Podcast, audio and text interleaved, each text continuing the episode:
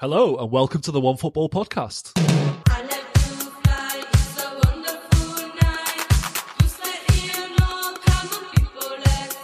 Manchester City are the Christmas number one. Refereeing standards are at an all time low. COVID is causing chaos to the fixture schedule, but it's the most wonderful time of the year, and we're determined to enjoy ourselves no matter what. I'm Dan Burke. This is a special festive edition of the Premier League Weekend Review podcast, and I'm joined today by Lewis Ambrose. Hello. And Joel Sanderson Murray. Hello. So I have a little announcement to make about the future of the podcast, but I'm going to make you listen all the way through to the end before I get to that. Uh, for now, it's it's pretty much the halfway point of the season for some clubs anyway. Um, I thought we'd do a little kind of half season review today. We'll we'll use the league table as our guide, and you know we'll start at the top and, and work our way down to the very bottom. So we'll start with uh, with leaders Manchester City. Obviously, Joel, you're a Liverpool fan. We are we are locked in a title race together. City three points clear now. I'm, I'm I'm sensing a bit of tetchiness in the Liverpool camp. Are you, are you sensing to feel that maybe City have, have, have, have taken control? They're in the driving seat of this title race? I guess it says a lot about their ability now and over the last couple of seasons that three points at Christmas feels like an, an, a lead that you can't get back. But which I think is a bit bit over dramatic. I, I did see a lot of Liverpool fans sort of react negatively after the draw against Tottenham Hotspur, um, which I think in hindsight is actually not a bad result because we could have lost the game. And of course, there were controversial decisions, but at the end of the day, Liverpool could have lost that game, had players out, had you know their captain out, you know their, best defender out and, and various of the, first choice midfield out and still managed to get a result. So that's not the end of the world. But I think if you're looking at the picture as a whole, I mean, I, I don't know about you, Dan, but I, I sort of went into the season thinking there's no way this is going to be a 90, 92 points mm. season again where every, you know, you know, you lose one game and that's it, if, if, if even that. I, I thought it'd be a bit more sort of, you know, back and forth, which it seemed like it would be when City dropped points at home to Southampton and, and lost to Crystal Palace. But I think it's it's sort of now come to a stage where it does look like Man City and Liverpool are going to go toe to toe, and and maybe it will be another 19 plus season, but. It, that, that's if Liverpool can keep up because City at the moment eight wins on the bounce look like they could can run away with it. I mean, is that how you feel about that? Yeah, or- well, we, we have a bit of a habit of sort of putting a run together over winter like this in previous title races and then just pulling away and, and going on a really hmm. long, wrong winning streak. And they're in really good form at the moment, playing really well. I think everyone in in the squad's performing at a high level. City fans are really happy with how things are going. And I think we have every reason to be confident. And especially with, with January coming up and Liverpool potentially losing place to the African Cup of Nations, that looks like that could have a big say in the title race. And, you know, I don't, I don't know how, how you feel about Chelsea at this moment in time, but they they feel like they've they've sort of dropped dropped off a little bit. They've had obviously injury problems and things like that. So it's looking like it could be a two horse race now. I don't know. I don't know if Chelsea are gonna are gonna stay in the race, but. Yeah, Lewis, how do you feel about City this season? Because uh, going into the season, there was a bit of anxiety among City fans about the, them not signing a striker. But you know, they're, they're here. They are second top scorers in the league. They're not doing too badly, are they? I always thought that was a little bit funny. Like, obviously, the transfer window comes around and everyone wants to improve. But City won the league with these players last season, so presumably they're all still good players and can score you enough goals to win you a league title. Um, and, you know, you saw Gundogan was, was the top scorer in the last season in the Premier League. You, Yeah. you don't. It, it's obviously nice, it helps. Um, but you don't have to have a striker who's going to score 20, 25, 30 goals to win you the league. And, and City did it mostly without Gabriel Jesus without Sergio Aguero playing too regularly last season. So I didn't think that that was going to be quite the, the blow that a lot of people thought. And then when you're adding Jack Grealish as well to what you already had, it's obviously there's enough players there who might all chip in with five, six, seven, eight, up ten goals. Hmm. They'll sort of make up for for what's not there having that striker, hmm. and a team that has become the best defense in the country, and not it's not even close anymore. I don't think. I think the team that is the best defense in it, not necessarily the best defense in the country, but the best at not conceding goals because they just don't concede chances. Yeah. And I think City better than anyone, any other team probably in the world. Just keep the ball and just kill a football match as soon as as soon as they have the lead or as soon as the other team starts to get a bit of a grip. City just won't let them touch the ball for three or four minutes and it all dies down again. The, the in away games, the crowd dies down. You just sort of suck the life out of you as an opposition fan. So I think when you've got that in combination with with some of the quality players and it's a bit of a weird City side now, maybe without. If you look back a few years, and there was obviously David Silva and Sergio Aguero and, and Kevin De Bruyne at the top of his game. There's not really a star. I mean, Raheem Sterling even is nowhere near as prolific as he was a couple of mm. years ago. It's a bit of a strange team, but it, I think maybe it speaks to the quality of the team as well. Like there are there are seven or eight stars on the pitch at once, and it, it's not all about Sergio Aguero having a great day or Yaya Toure back before Guardiola. Now you've got a you know you, you turn up, and if one of Jack Grealish, Phil Foden, Gundogan, Sterling. It, only one of them needs to have a really, really good game, and the opposition's in trouble as long as all the other City players sort of pull their weight. I mean, Rodri's gone on to another level, I think, mm. this season compared to what we've seen from him before. Cancelo's turned into by easily one of the best players in the whole country. So, uh, yeah, I, it, it's very hard because you just don't see a weak link in the team at all. Even if City don't feel like they're going to blow teams away the same way that Liverpool do sometimes, it's all just very steady and reliable. Yeah, if you I mean, if you are going to play against City, don't do what Leeds did, did last week and just give them the whole midfield basically, because that's basically suicide. If you're going to do that, and maybe maybe play a little bit more like Wolves did the week before when they they really sort of camped on the edge of their own box and made things difficult. Um, I'm glad you mentioned Rodri actually, Lewis, because he he's probably the one player. Probably, yeah, I think he's probably City's most important player at the moment. He's the one player that if we lost him to injury for any length of time, even even a couple of games, I'd be really worried. I mean, we've we've got Fernandinho as the backup, but he's he's 36. He's he's no spring chicken. I think his his his ability to kind of do the the the job that Rodri does is waning somewhat. And I've got a bit of a bone to pick with you, Joel, because I noticed that you uh, you admitted Rodri from your Premier League team of the season. Did you not? which is yet to be published, by the way. But um, Spoiler alert. yeah. I, I did. It was hard. He, got in on the first one, but then I, you know, like like with, with all these kind of things, you sort of go back and forth, and then there's been so many good midfield performances this year, and I, you know, I, I had to admit him, but it's not nothing about his quality. You know, he, he has been phenomenal this season, and it, it's funny that sort of like with Cancelo, his, his sort of first season in the Premier League, he didn't look like he maybe had the ability, well, not the ability, but maybe didn't have it to sort of crack the Premier League. But he's, you know, he's become one of the best, if not the best, number six in uh, in the league and, and maybe in, in Europe possibly. Um, it's it's really it's incredible to see. But yeah, I, I agree with you though. If you know if, City do lose him, that's maybe where. You know, Liverpool fans and Chelsea fans will be looking at that and going, "There's a, there's a chance there," but you could probably just throw Gundogan in there and be absolutely fine. Yeah, well, he tried that in the Champions League final and it went horribly wrong. So That's true. I don't think City fans ever want to see that happen again. Uh, let's talk about Liverpool, Joel. I want to touch on that that game against Spurs at the weekend. Uh, very good game, marred by some controversial refereeing decision. What was your take on that? What did you think of uh, of Jurgen marching on at the end and, and giving Paul Tierney a piece of his mind? I quite like that. I'd like to see more man just do that because it's good. Because you know, I, I felt exactly the same uh, watching it in terms of you know, I really, really wish I could vent some kind of frustration to the referee here, and it's it's good to see the manager do it, and you don't see it too often. Um, well, in terms of you know that sort of you know when the manager loses his head that much, and I did I did like because, and, and he was he was wanted to do so. I mean, he, he did say a few things that was maybe quite rude personally about Paul Tierney in terms of he's never played a game, which is a fact. But um, you know, it's it's also maybe a little bit rude. But no, I, I think he was warranted because I think the referee and and, and especially the, the VAR referee, I think was Chris Kavanagh. Um, they, they had a terrible game. I mean, you know, Harry Kane's foul and Andrew Robertson was a red card, and for for not to have a, I mean, it's fair enough. Tierney not seeing where Kane's foot went to to give him a yellow card in the first place and to not give him a red, but for the you know for VAR to look at that and not deem it a red, it's just crazy. And then mm. the penalty, the penalties one of them as well, with one Jota, which which should have been a penalty, and you know Emerson Royal takes him out, and then you know, he does exactly the same to Sadio Mane outside the box two minutes later and he gets given a free kick. So it's it's crazy, but I mean, the, the whole game itself, Spurs coming 3 0 up, you know, after 20 minutes and Liverpool coming 3 0 up after 10 minutes. It was just a crazy game. And I think the right result was probably got there in the end, but, you know, Spurs could probably feel a little bit aggrieved that he didn't win that, to be fair. Is Klopp a bit of a hypocrite, Lewis, though? Because he didn't say uh, anything about Paul Tierney after the Liverpool City game earlier in the season. I knew that was coming. Is Jurgen Klopp a, a hypocrite? I think Jurgen Klopp um, says what is helpful to Jurgen Klopp in, in that moment. I don't. I don't even really have a problem with what he said, but uh, yeah, and I, like you know all the heat of the moment stuff and all that sort of thing. And, and I think Joel was right about those decisions at the weekend.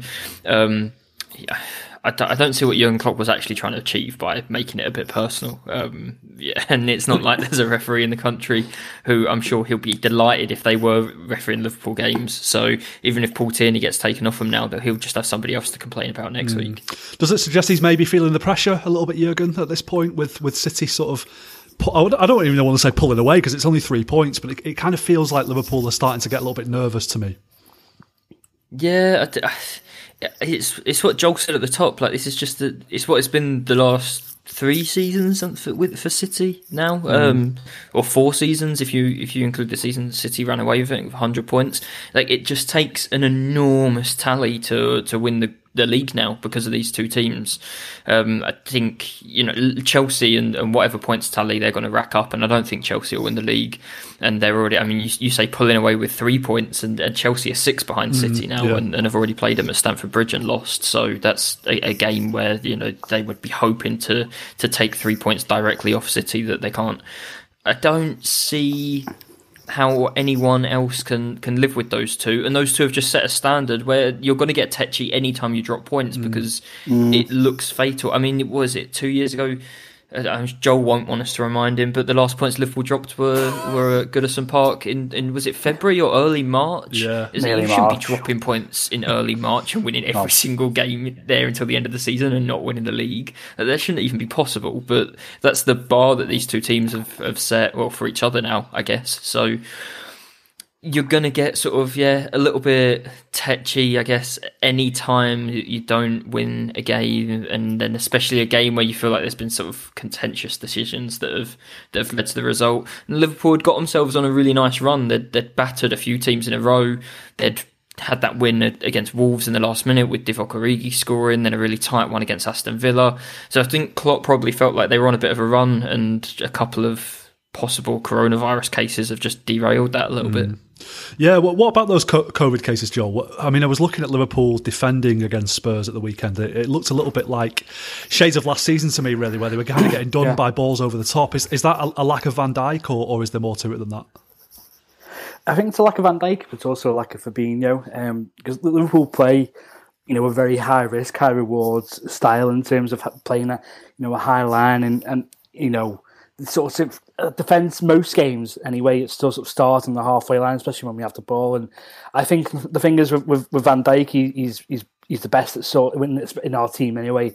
The best at know when to drop it and when to sort of you know know that safety comes first. But he's also got Fabinho sort of controlling the sort of inside the the in, in, front of the defence as well. Which mm. you know on, on Sunday against Tottenham, you know they had you know a young lad Tyler Morton playing who obviously is a different kind, number six, and is getting thrown in for his first game. And obviously couldn't do that, and it was it was a bit concerning in a way because you know Joel Matip and uh, Ibou Konate uh, they both looked really good when they, they come into the side and this season. I think that Konate had a really good game on Sunday, but Yeah.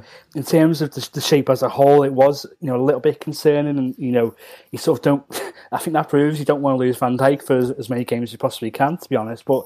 It's um, that was also a lot down to, to Kane and Son, who I think were, were brilliant on Sunday for their own game. When, when Kane's not sticking his studs in people's ankles, he's a really good footballer. But um, it's, which I think was one of them. But but no, it's, it's but yeah, you, you don't want to be losing Van Dijk for a lot because I think that does show you know Liverpool will be a lot weaker without Van Dijk and Fabinho. it- But everyone knew that anyway.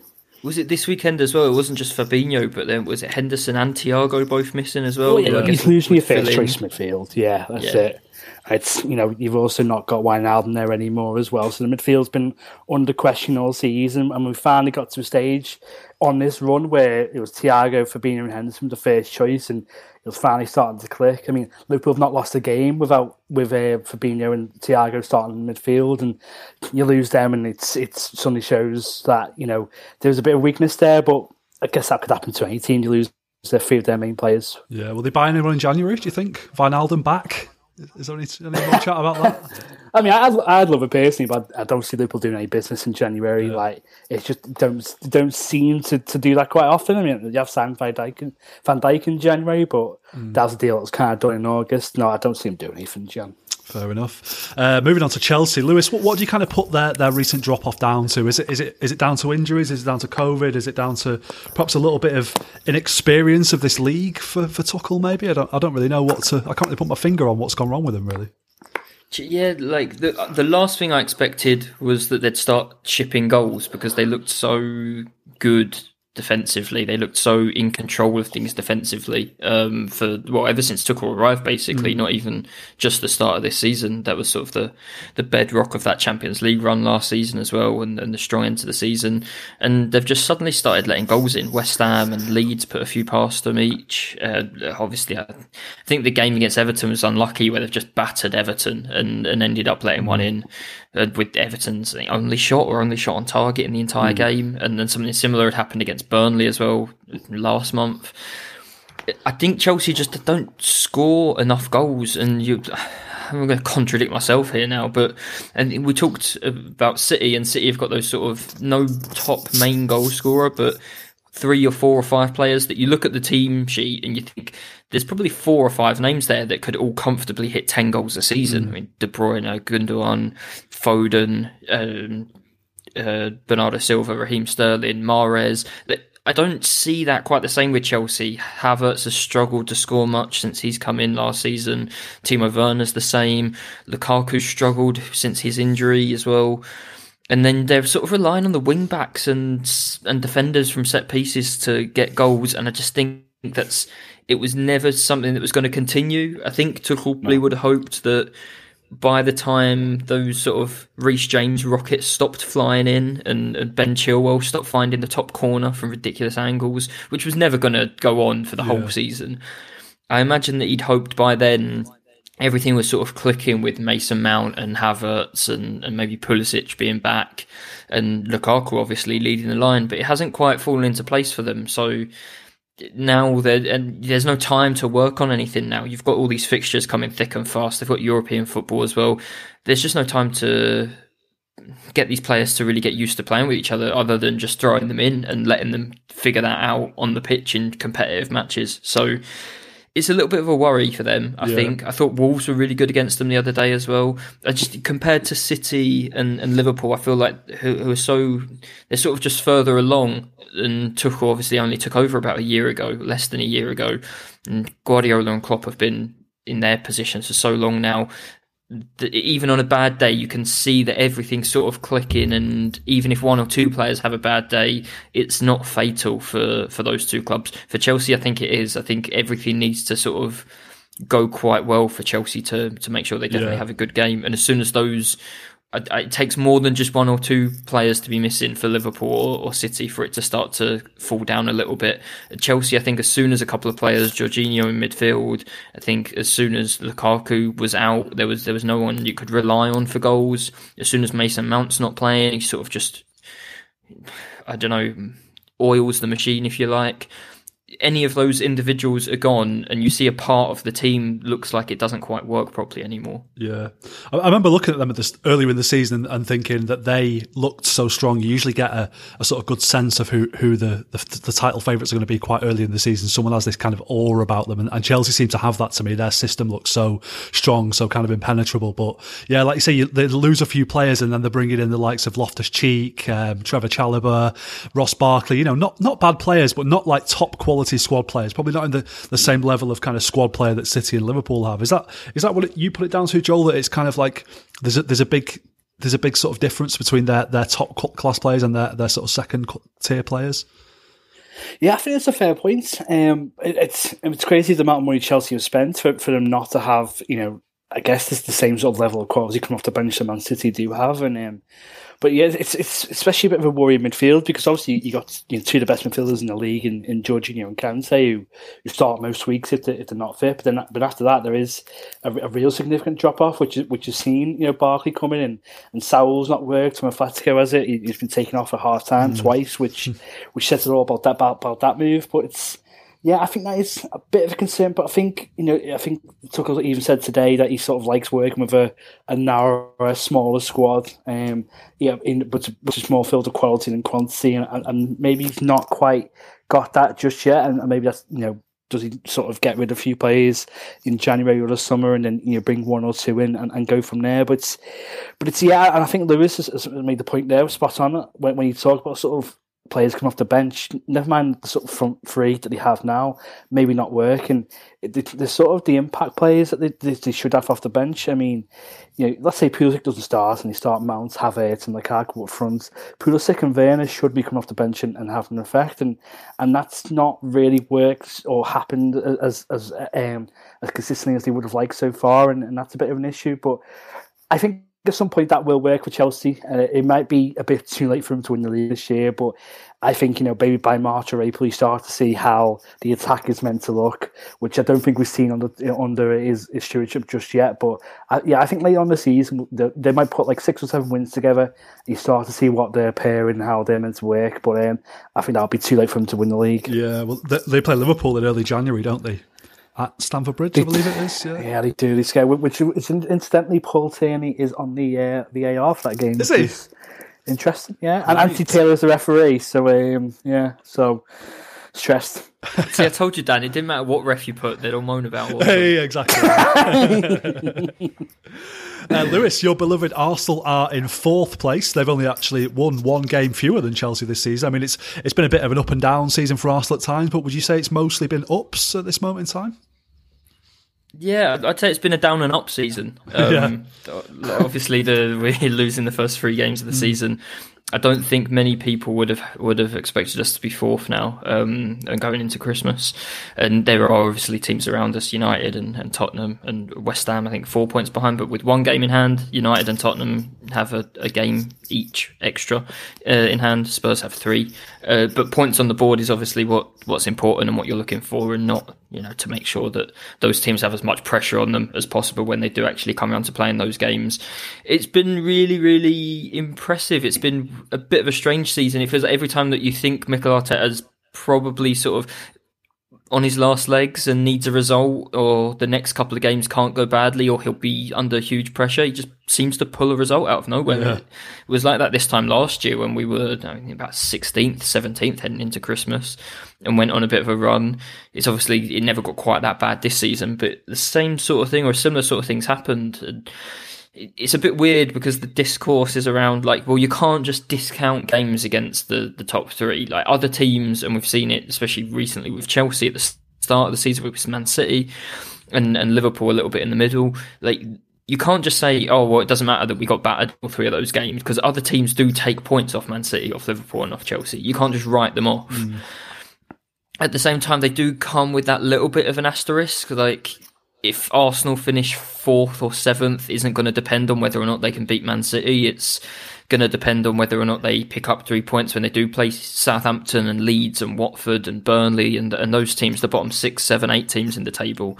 And that was exactly the problem the last few seasons, probably since Arsene Wenger left. I mean, Arsenal, I think, in his final season, even even though we missed out in the Champions League and, and it was a poor season, had the the most points I think of any Premier League team at home uh, because even when you know he he was sort of on his way out, we'd still play at home and Palace and Brighton and Everton and Southampton would all turn up and you just knew Arsenal would win. And that sort of disappeared the last few seasons. It feels like that's back again now. I think I think Man City are the only team with more points in home games so far this season. I hmm. think it might be the, the same number of points the two clubs have got in, in home games so far this season. So that's starting to improve. And similar story to last season, I guess, when, when Saka and Smith Rowe emerged, and now you've got Martin Odegaard sort of carrying the team in midfield, and Gabriel Martinelli has has exploded a little bit mm. out of nowhere the last few weeks. Suddenly, it's all starting to look quite nice. He says, very, very reluctantly. Where, where are you at with Arteta now, or where, where is the fan base in general at with Arteta? Is there a lot of patience in the bank for him? Is is, is there a, a acknowledgement that it's a young team and it's kind of moving in the right direction? And maybe you know next season might be the one where they, they really sort of explode and start maybe taking some points off the top three teams, or are people still you know a bit on the fence about him? Uh, I, th- I think there's I think there's a bit of a, a bit of a divide there. I think there are both sides, um, y- and you've got I mean, and like you say, it's I think by like average the, the average lineups this season, I think it's the youngest team in the league by an entire year, um, and that's even with you know Thomas Partey and, and Granit Xhaka and Aubameyang playing most of the games. It is a really really young side. All the defenders are, are 23 or 24 and under. then you've got you know those kids that I just mentioned, sort of leading the way in the Yeah. final third. So it's a really really young team. I think th- th- there are so many weird caveats that you have to mention with Mikel Arteta, but without saying their excuses. Like they aren't excuses. They they don't account for some of the things, some of the really poor spells that Arsenal have had, some of the things the team haven't been able to do over the last couple of years. He's been there two years now, and the first two months he had fans in the stadium and then he mm. didn't until the start of this season and i think that has to everybody suffered a little bit i think from not having fans in the stadium the team is basically completely different. I mean, if you look back to two years ago now and, and look at the team that Arsenal just played, the, the game against Leeds at the weekend, it was the same lineup for the fourth consecutive Premier League game. It was the first time that the club have had that in over six years. And none of those, only Kieran Tierney, sorry, was, was there from the back five when Arteta arrived. Granit Xhaka was there in midfield, and that's it. So t- nine players in two years have, have come into this. Oh, and uh, Alex Lacazette, so eight players from this team that now seems to be sort of the first choice 11. Eight of them weren't even there two years ago, um, and, and some of them obviously a bit more recently than that signed. So I think you have to take that into account as well.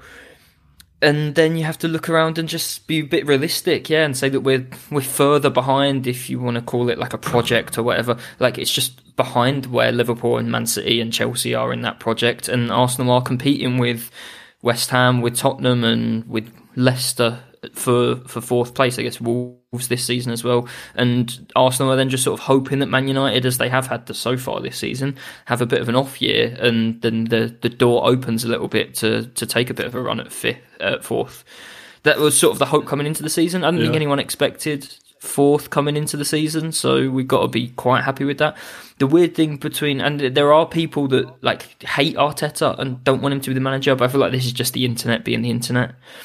And Yeah. there are people that you know want to give him loads of time and patience and see how it goes. The the interesting thing I think is when you're in the stadium because it was quite nasty when Arsene Wenger had his last couple of seasons. As soon as Arsenal not even let a goal in, but just had a bad 20 minutes of football, the atmosphere could turn quite mm. nasty, and that was the case under Unai Emery for for long spells as well. That hasn't really been the case this season. I don't know if that's because people are just happy to be back at football games again, or because they're willing to give Arteta time. But there's none of that pressure from the fan base actually inside the stadium uh, on him, like you know the sort of scenes you saw at Tottenham that that really got Nuno Espirito Santo sacked. Yeah. Uh, down in fifth place is West Ham. Joel, have they been the surprise package of the season, or, or is it even a surprise that they've they've built on the, the success of last season this year? Th- yeah, it's interesting one. I, I don't necessarily think it might not be a surprise anymore. It seems the way they've been playing, and you know they sort of produce these kind of results for two seasons, or well, one and a half seasons now. And and David Moyes and, and you know the West Ham players deserve a lot of credit. I mean, in recent weeks, it's kind of you know they've hit a bit of a sticky patch, but um, I think you know just you know look at the sort of up until now as a whole, they've, they've been absolutely fine, and they've you know really manoeuvred the Europa League campaign well and finished top of their group, and you know don't have to worry about uh, you know playoff rounds getting into the, the last sixteen, so they can put their feet up for a few more weeks in February, and, and, and it's been great, and to to do that and also challenge for well be in with a chance to challenge for the top four at this stage is is incredible really because you know they have got a small small squad. You know they, they haven't got the you know the riches that you know City, Liverpool, Chelsea have in terms of being able to complete you know throw on a new eleven and uh, be just as good as their first eleven, and they've done well. And, and David Moyes is you can see has improved players like Jarrod Bowen and Michail Antonio, who you know was a right back at some stage, has continued to score goals, and and and Declan Rice, who you know, to be honest with you, I was not Who's better than Rodri, rating- according to you? So you can't get over that, can you? hey, it's, it's not been published yet. Still plenty of chance to change. Uh, but he's, he has been great, and uh, the thing is, right. I, I wasn't having him last season, but and even in the Euros, to be honest with you. Um, I know I can see he's a good player, but I've never really got the whole sort of buzz about him. But I think this year he's developed his game completely. And, you know, he's sort of someone who can carry a ball forward really well and, and do a defensive job really well as well. It's it's interesting to see he's become a real complete midfielder, and, and he's fair play to him and and to Moyes, who uh, he definitely deserves the most credit of all. yeah, no, I, I think he is quality. Declan Rice, actually, I do like him a lot. don't think he's going to be at West Ham for, for much longer. To be honest, I think he'll probably be on No. the move in the summer to to somewhere. Uh, down in sixth are Manchester United. Obviously, they've got Ralf Rangnick as their coach now. He's he's not had much time to um, make an impression yet. He, he has won his two games in charge, but uh, they've had a couple of COVID.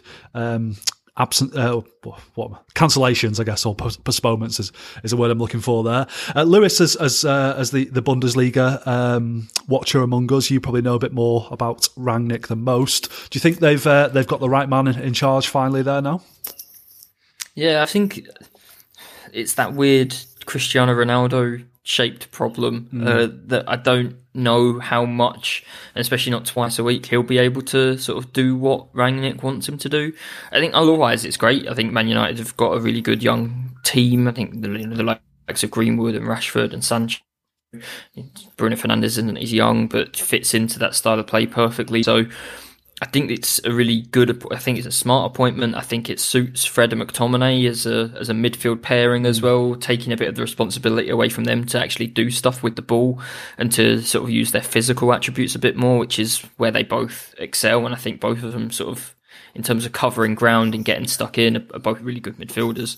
So I think it's a it's the right move for Man United and for the squad that they've got at the moment. Obviously, you know they were linked with Conte as well for a little bit, and I think Rangnick actually makes more sense with the players they have than than Conte would have. Whether or not he can get it all to click, and there's so much politics that comes along with it at Man United. you know, can you leave Ronaldo out for a single game without people going into meltdown, uh, or, or an important game at least without people going into a bit of a meltdown? Can you convince him to sit out a game? You know, Watford at home, and he he's desperate to play, and Southampton away, but then he wants to play at Man City and at Chelsea the week after as well. So he's gonna at his age is 36 37 36 now? He's gonna have to pick and choose his games a little bit and, and allow Rangnick to pick and choose the games as well. I think if that happens then they've picked the right man and they've picked somebody who definitely I mean the gaps they've got a game in hand the gap to fourth is only five points. It, that should be more than doable for, for them for the talent that they have at the, at the club definitely Yeah. The other team who've changed their manager this season is Tottenham. They're just behind United in seventh. Are they looking a lot better to you now, Joel, than, than I mean, than they were under Nuno, but it, it's sort of in, in the early stages of Conte's tenure as well? I thought they were pretty good against Liverpool at the weekend.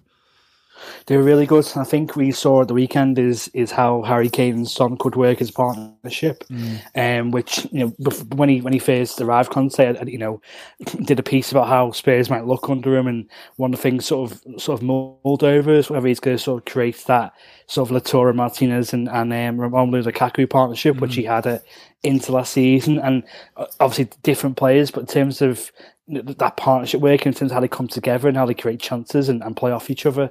It's it's something which I think we saw for the first time on Sunday, or definitely sort of how productive it can be on Sunday anyway. And I, I think you know, if you get Kane and Son last year, you know the the amount of times they set up each other and scored with each other, it was was incredible. And I think that's that's something that Spurs fans can cling on to in, in terms of their fight for you know top four. That that's something that could get them over the line.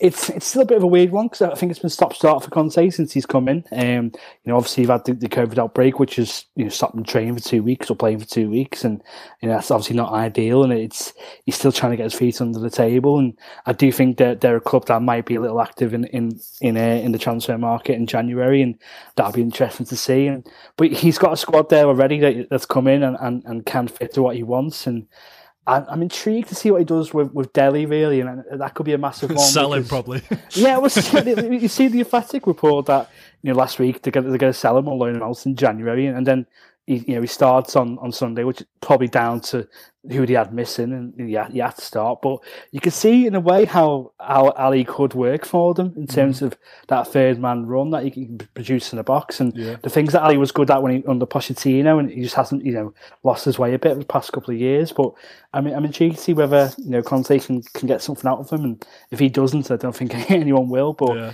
yeah, early, early signs are good for, for Spurs under him, uh, not lost yet, and yeah, they're one to keep an eye on. Definitely, yeah. I mean, it still seems pretty likely that, that the top three is going to be in some order City, Liverpool, and Chelsea, which leaves Arsenal, West Ham, United, and Tottenham to kind of vie for that that fourth spot. Who would your money be on at this this moment in time, Lewis? uh, Man United. I think they've just got the best team. Um, I, th- yeah, I think it's as simple as that. They've got the best players the squad, so I'd probably have to say them. For you, Joel? Yeah, that's the United uh, too. Unfortunately, yeah, the amount of quality they've got in there. At some point, that's got to work. So yeah, Yeah. they'll get there. I, I think United or Tottenham, yeah, would be my my picks. I think uh, it's kind of hard to, to know what United are going to look like at the moment because, as I say, Rangnick has only had had two games in charge, and then they've they've they've been a, been a, out of our consciousness for a little while. It's sort of forgotten what they what they look like as a team, really. But yeah, having watched Tottenham at the weekend, I thought that I thought they were impressive, and uh, I think it's going to be between those two. Uh, Wolves are eighth in the table. Um, I suppose you can't argue with that, really. Bruno Lage's first season in charge. But Lewis, I, I don't know about Wolves. I think they've got some good players, and I don't really like the way they play football. I think it's quite dull to watch, and you know they're, they're often sort of coming out with nil nil draws or one nils. Is, is, is that good enough? I think if you're Wolves in your eighth, then it is. Um, I, I think they're better to watch than they were under Nuno Espirito Santo. Yeah. and I, I think I'd be willing to sort of see how that develops a little bit more. I, I think they've, I think there are some good players there. Yeah. Daniel Podence has, has just been really good this season. Whether or not you know they can actually push on is the the next question. But that's obviously why why Nuno Espirito Santo lost his job in the first place, and we'll see sort of if that process is one that's still happening slowly, mm. and and something that Bruno Lage is managing to piece by piece put together, and because yeah, he's taken over from someone who was there for a long time. So I don't want to rush into judgment, and I do think they're better than they were, or better, better and better to watch than they were last season. So uh, even if they're sort of not quite there yet, they're moving in the right direction. Yeah, I don't, I don't want to come all Guardiola and start being pious about how teams should play football and how they shouldn't. I just kind of think if I was a Wolves fan, I'd, I'd I'd want just a little bit more from them. I think just a little bit more. Again, like, at the start of the season, they, they, they started out and, and the first three games they, they battered teams but lost every game, and then you know they, they started a bit more, play a bit more attacking, a bit more on the front foot, and had the ball more, but it didn't work for them necessarily. And then suddenly they've gone back to what you sort of saw under Nuno. I mean, I mean it's worked to an extent because they got you know the best defense in the league or best defensive record in the league outside the top three, but only Norwich have scored um, less goals than them as well. So I think that shows exactly where the trouble is, and yeah. they're just missing Diego Jota. That's all it is. yeah, there you go. Isn't everyone? Yeah. Everyone except Liverpool. Um, Leicester, uh, I, I thought they were, you know, they made some good signings in the summer. I thought they were going to kick on again this season. The ninth in the table at the moment. What, what do you put it down to, Joel? Why have they been a bit disappointing this season so far? It's a really weird one, isn't it? And I, I wondered a few weeks ago when um, with, with, with Brendan Rodgers when he was getting linked for the Man United job, whether his head has been turned. And I think the reports about him being, I mean, Man City being keen on him to replace Guardiola, I wonder whether you know his head's been turned by that as well. Um, I'm not going to say anything about Brendan Rodgers personally. He's, he's a lovely stand-up guy who would never leave a club in in the mire. But um, I, I just think I don't know. I just want to know where his motivation might have gone, or maybe maybe not even with him. Maybe some of the players' motivations might have gone because you know they, they really put you know all it in for the last two seasons, and mm. for him to slip out of the top floor twice in the way they did when it looked like should have hairs. I, I do wonder whether they're just kind of like Must be a know, bit demoralising. Yeah, yeah. that, that's it. Can we go again? And you know, it's you know, ten points off top four at the moment with two games in hand, so it's not like it's mm. irretrievable. But you know, they've won the FA Cup, and you do wonder whether you know that team or you know and Rodgers whether they've just gone as far as they possibly can un- under him, and that can be the case. But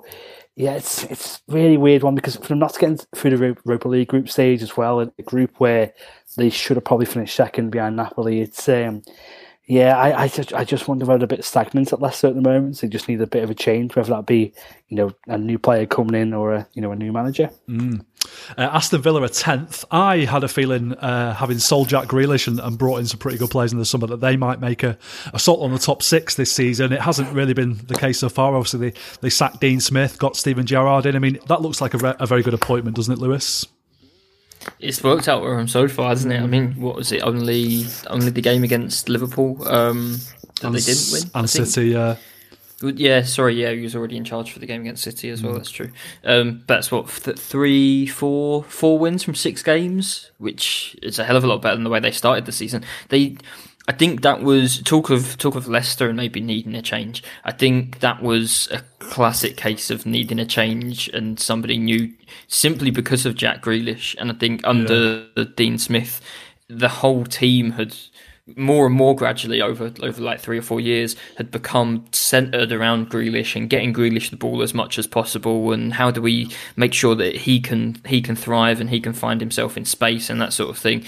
And it just needed some maybe a fresh pair of eyes to come in and see you know not see John McGinn as a as a player that can help Jack Grealish and, and Ollie Watkins and all of those players, but actually players that are really, really good in their own right. And obviously, if they've signed Emi Buendia in the summer, I think Jacob Ramsey's come in and played really, really well this season, just hmm. fresh out of the academy. The signing of Danny Ings looks misplaced. I think the, hmm. a hell of a lot of money on a player that age, and with that injury record as well. Yeah, that injury record, and I don't, I don't want to criticize. I, I kind of get like that they wanted to play and they tried to play Ings and Watkins up front together, and that was was the attempt to move away from this Grealish centric football, but. It, it, it didn't work, and Watkins played really well last season as a as a lone striker. So you're sort of taking something away from his game a little bit by trying to mm. force him into a, a bit of a new role and a new position alongside someone up front maybe Gerrard can get more out of out of Ings and out of that as a partnership Uh, than than Dean Smith managed to. If he does, then they'll be onto something definitely. I think they're, they're already sort of looking a lot better since he came in. John McGinn is think, one of the most underrated players in the league, and mm. as long as they have him playing and playing well every week, then Aston Villa will be really, really good. yeah. I've said it before, and I'll say it again. I'm worried about that game between City and Aston Villa on the last game of the season. It's just. It seems like it could be Gerrard's revenge at long last for the for the slip. We'll see. Deser- deservedly so, some would say. There you go.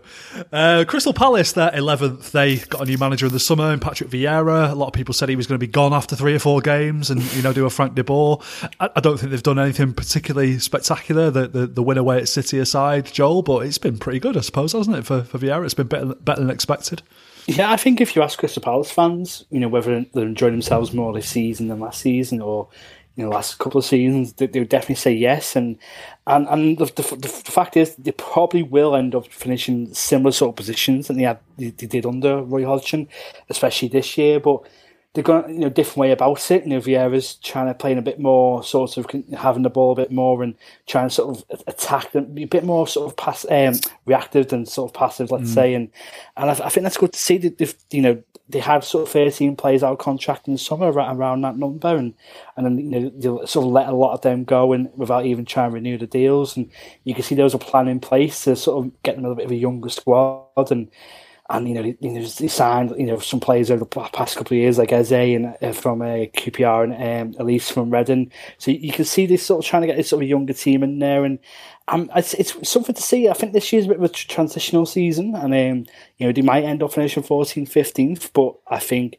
you know, they'll have better memories and better games like the City wanted to cling on to, and I can see them doing that to another team, another big team. To be honest, you know, be a bit concerned about you know, them, them playing Liverpool again this season, they could easily beat us. They could easily beat Chelsea. That they've got that in them, and, um, and I, I, think that's interesting to see. It's the one thing they've got to work on at the moment. It's there's been a lot of games where they, they've led and they just you know given either late goals away or goals in like the 75th minute away and, and, and end up drawing or losing the games, and that's just something they've got to kick out. But it's fair play and hats off to to Vieira and, and Palace at the moment. I think they've been good to watch when they've been on, and um, and yeah, it's it's it's, it's exciting to see if you're a Palace fan.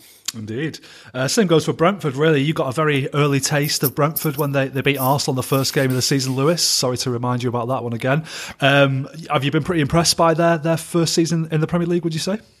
Yeah, I have. I think it's had that classic good promotion team thing where they, they started so so strongly just like hit the ground running and then a few weeks later nobody was surprised anymore and they've struggled to pick up results quite as often as they did the first sort of two months of the season.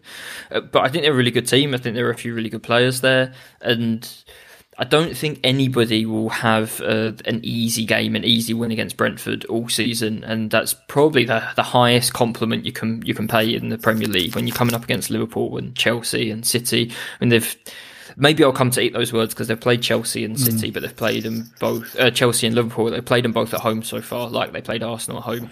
Maybe when they play away against those sides, they'll be, have a bit of a rougher time of it. But all three of those games, they've been brilliant. They were. Re- really unlucky to lose to Chelsea. They were brilliant and, and drew with Liverpool, and they were really, really good and beat Arsenal as well. So that's a few really big, memorable matches and, and a couple of really big, memorable results for them.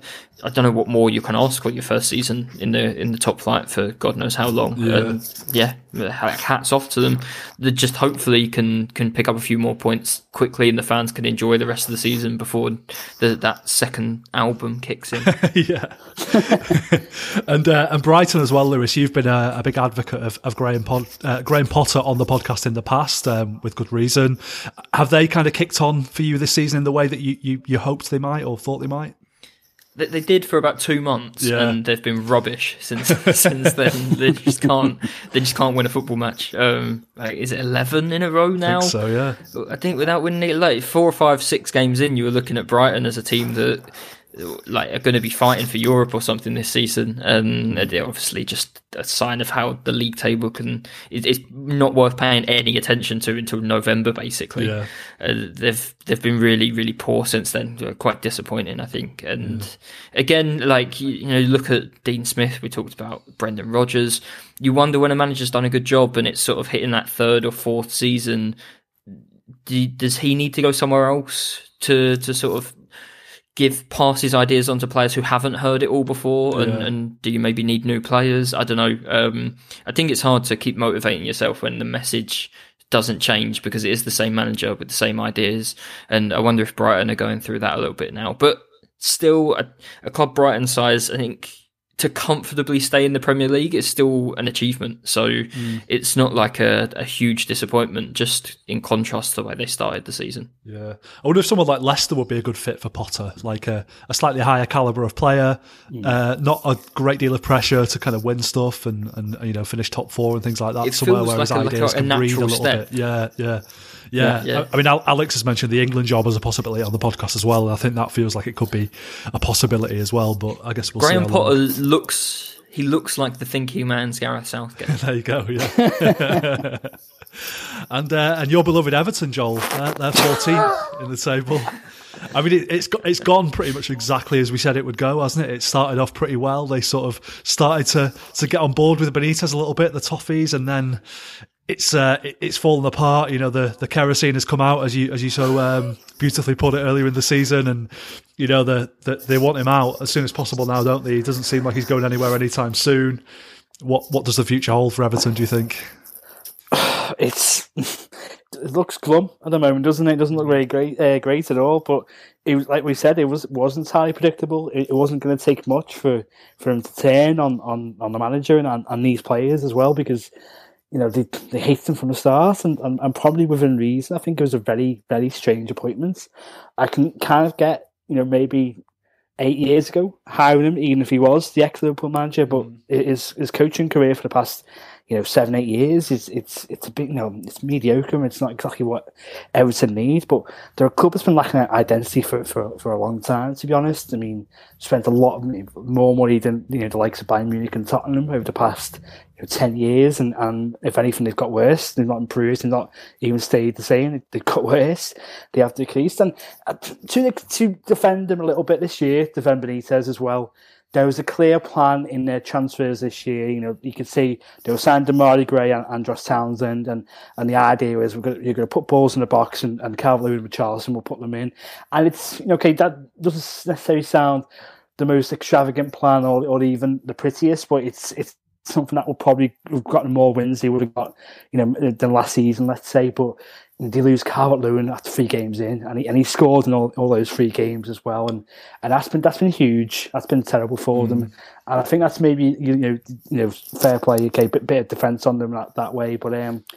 And, and they've had other injuries. Yerry Mina's been out as well. But Richarlison's been in and out. He's maybe suffered from the fact he played in Copa America and not quite got his sharpness back from there. Um, but it's, it doesn't look good for them at the moment. I, I think they'll still be all right. I don't think they'll go down because I do think there are three worst teams in the league. But um, in terms of you know a sort of longer term plan, Everton do have to think now. Now in the summer, they need to have a plan. They need to put something in, in place for what they actually want to be and what they actually want to do because they've been sort of throwing you know piss at a wall for the past 10 years, five, five, six years, let's say, and nothing stuck, nothing has stuck. And now we're seeing, you know, the, the catastrophe that comes with that. And it's, it's horrible to see, I would say. It's really horrible to see. I thought you would say that. Yeah, yeah. I mean, I get the impression from from the Everton fans that I follow on, on Twitter and stuff that they have quite a specific idea of what they want Everton to be, and I think it is quite focused on kind of young players and you know the the game against Chelsea was a great source of pride for them with, Yeah. with like Ellis Simms playing and um, Uh, Brathwaite, Branthwaite, yeah. Anthony Gordon is that something that Benitez maybe needs to think about tapping into to kind of get the fans on side would you say uh, Quite possibly, but that's something he's not really done at any of his clubs he's been at. He's, hmm. he's been someone who's been about results now rather than development of players for for a greater cause over the long term. And, and that, Everton have got a good youth and have had- have had a good youth set up for a long time. And, and I think if you know if a new manager does come in, or, or Benitez should consider it, they, they should tap into that because there is a there is a win there. And I think Everton fans would, would give the you know the young players time and patience to make mistakes as long as they see it's going somewhere personally, obviously, I'm not inside the and I'm not a fan, and I don't watch the 90 minutes every single week. But for me, coming from this play, you know, been to Goodison and I hate it, hate being at Good- you know, hate watching my team at Goodison, hate seeing my team play there because it can be horrible for 90 minutes. And the way they treat Liverpool and, and treat Liverpool fans when they're there is, is how they should be every home game because because they get behind their players and and it's it's it's horrible. It's horrible to, to, to listen because uh, it's always a big result when you go there. But the thing is, the other 18 home games, they're doing that, but against their own players. And it's kind of like, well, what do you expect? Um, that's maybe something that Everton should consider. It's a horrible place to go, and but they've made an easy place for, for most of the teams in the league over the past couple Yeah. of years. Yeah, we'll uh, we'll rattle through the the bottom qui- uh, the bottom six quickly now. Then starting with Southampton, Lewis. I mean, I don't I don't know what their average position is under Ralph Hasenhüttl, but it feels like 15th. It feels like they're just constantly kind of stuck in that part of the table. Do you think that's that's sort of worthy of criticism of him? Yeah, yes and no. Like, I, I feel like there's no, there's been no like big recruitment effort at Southampton over the past few years. I think he's actually done quite well just to keep them where they are and, and not sort of declining. I did check that just now, and they did actually finish 15th last season. there you go. Yeah. um, yeah, I, I don't know. It just there's no there's there's just no path for development. I find it hard to weigh up how much that's his fault and how much it's the club not not providing what's needed for further development. If I was a Southampton fan, I'd- I feel like I'd be very very bored of it all by Yeah, now. To be honest, no no offense to any Southampton fans, um, who, unless you're nodding along. Uh, yeah, I just. I don't know what there is to to look at and cling on to as like as a hope that your club's gonna be a better club in twelve months than they are right now. I just don't see it. Yeah, yeah. Is there much hope at Leeds for you, Joel, at the moment? Do you think they're not looking very good under Bielsa at the moment? Really poor against City last week in that 7 0 defeat. Then, obviously, they had a lot of casualties with injury against Arsenal and then lost 4 1. It's, it's looking pretty bleak for them, isn't it?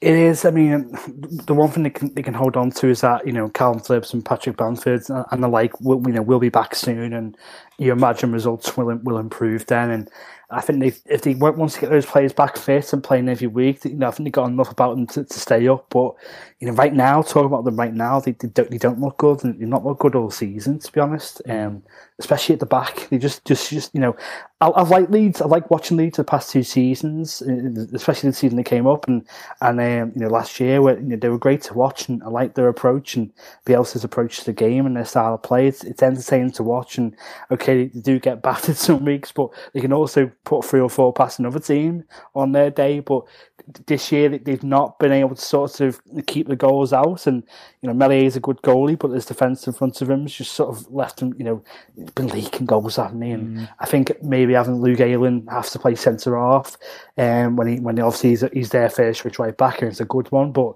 playing centre half, taking you know one of their best players out of their best position and putting him into a position where he's actually not that great at, and, and that, that's really affected him. And but until the injuries clear up, I, I don't see how it gets better right uh, for them straight away. Yeah, and the, the injury crisis is so bad that it's gone beyond the point of just pure bad luck, hasn't it? You have to sort of start questioning the medical staff, the training methods, something like that. There must be guess you do, something yeah. behind When you, that. when you yeah. call your style of football murder ball, exactly, yeah.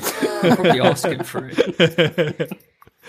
Uh, as for Watford, Lewis, are they are they weirdly the sort of team in the, in the bottom bottom portion of the table that perhaps have the most cause for optimism at the moment? Would you say, or or are they Uh, doomed as well? they've got Emmanuel Dennis. Yeah. Uh, s- maybe that's that's it.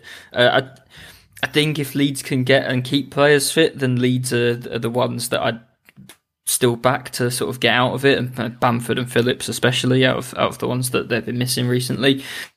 Watford, I don't know. I feel like Watford are that team. You know, every t- every year there's there's teams that are too good to go down, and then there's one team that stays up that definitely no that nobody on the planet says they're too good to go down. I feel like that might be Watford. Like, there's not a single person thinking Watford are too good to go down, but they might just get away with it anyway if Yeah. somebody else can't pick up a few results. Yeah. Um, yeah, uh, well, and Claudio Ranieri, who who would be foolish enough to bet against him in the Premier League again? Exactly. Yeah. yeah.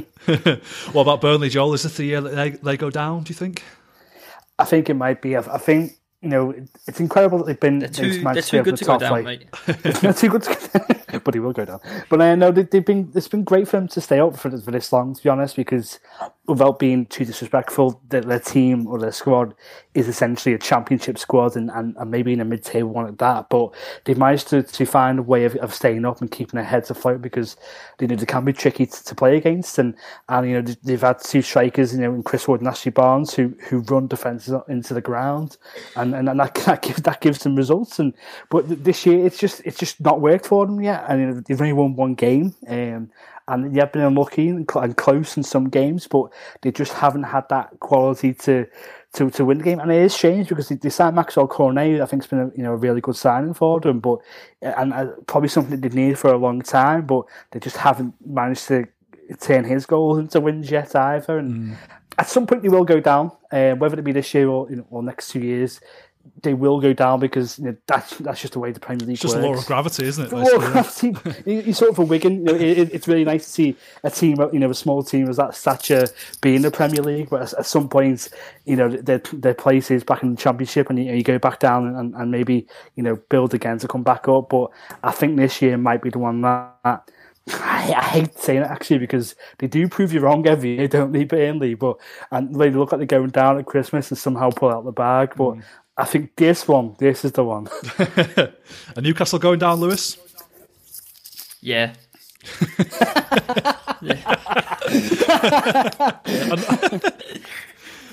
Fair enough. Norwich? yeah, they got they gone, aren't they? Yeah, I, I, I was going to say I'd, the only way that you'd get a quicker, a quicker, more succinct answer out of me is if you asked if Norwich were going down, um, which is an, an even bigger and more obvious yes. I think. Yeah, well, that's us. Uh, that's us spreading the Christmas cheer far and wide, then, isn't it? Yeah, from Newcastle to to East Anglia. Uh, sorry, Delia. Uh, sorry about that. Yes, uh, yeah, that will Sorry, do us. Partridge. I think so. Indeed, yeah. Poor poor Alan. So had it hard enough as it is. Uh, yeah, I did say at the start of the show that we have a little announcement to make. So we are uh, reshuffling our ranks somewhat in terms of the podcast in the new year. Uh, Matt Froelich is going to be taking over the Premier League podcast. Uh, I think he's going to rejig the format a little bit as well, which is something to look forward to. Your job now is to stand by our new manager. I'm going to be taking over the European football show, and Lewis, you're going to be taking over the women's football show. So, if you're into women's football or you want to get into women's football, that is the place to go. Um, for now, we're going to say goodbye for the festive period. We will be back in early 2021. Thank you to everyone who li- early 2022, should I say? Uh, thank you to everyone who listened to the podcast in 2021 and for all your support. We really appreciate it, and we hope you'll join us again in the new year. Thanks to Lewis and Joel for joining me today, and uh, take care, everyone. Have a nice Christmas, happy New Year, and catch you next time.